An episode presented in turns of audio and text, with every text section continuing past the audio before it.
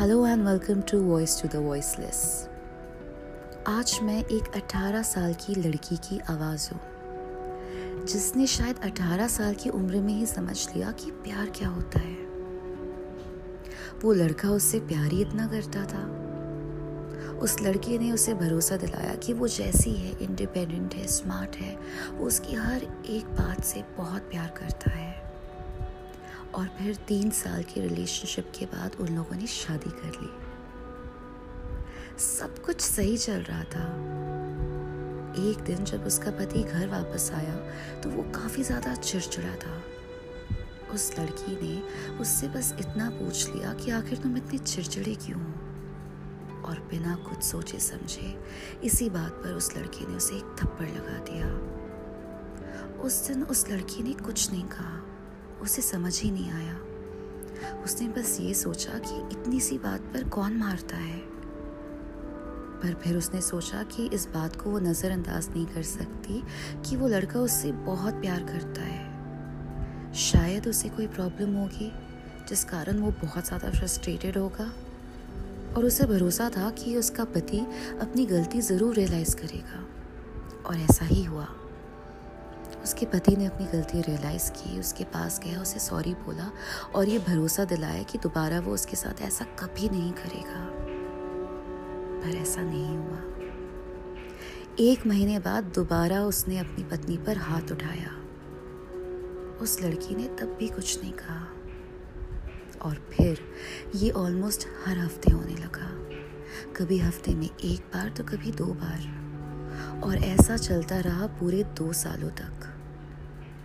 फिर एक दिन जब उस लड़की को लगा कि अगर अब उसने कुछ नहीं किया इस बारे में तो वो लड़का शायद उसे मार ही डालेगा। और तभी उसने ये बात शेयर की अपने फ्रेंड से।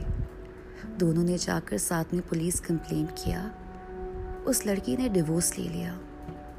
आज उसने दोबारा शादी कर ली है और उसकी लाइफ बहुत ही अच्छी है। पर ऐसा ही होता है ना। जब हम किसी की कहानी सुनते हैं तो सबसे पहला सवाल यही आता है कि आखिर उसने सहा ही क्यों? शायद आप में से बहुत सारे लोग जो मेरी आवाज़ सुन रहे होंगे। आप लोगों ने भी ऐसा ही कुछ फेस किया होगा? या शायद फेस कर रहे होंगे? या फिर ऐसे लोग भी होंगे जो ये समझते हैं कि अगर उन्होंने किसी पर हाथ उठाया तो ठीक है ना? क्या मतलब उसमें कोई प्रॉब्लम थोड़ी है? वो उनसे प्यार ही तो करते हैं। पर मुझे ऐसा नहीं लगता कि अगर आप किसी से प्यार करते हैं तो आपको कोई राइट नहीं है कि आप उन पर हाथ उठाएँ। पर एज अ विक्टिम लोगों के दिमाग में ना बहुत सारे सवाल चलते हैं। सबसे पहली बात तो यही कि वो इंसान उनसे बहुत ज़्यादा प्यार करता है या फिर हम इतने ज़्यादा अंधे हो जाते हैं उनके प्यार पे कि अगर वो इंसान हम पर हाथ उठा रहा है तो हम उस बात को जाने देते हैं। हम बस यही सोचते हैं कि क्या हो गया? वो इंसान हमसे प्यार ही तो करता है और अगर हमें मार दिया तो कोई बात नहीं।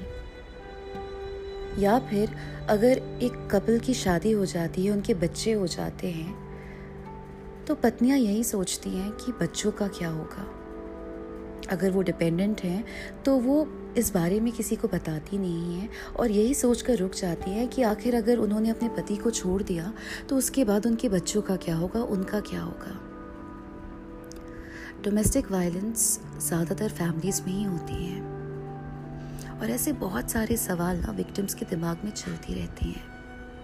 कई बार ऐसा भी लगता है कि अगर हमने सामने वाले को धमकी दी या उन्हें ये बोला कि हम किसी को बता देंगे तो शायद वो इंसान गुस्से में आकर न जाने हमारे साथ क्या ही कर दे।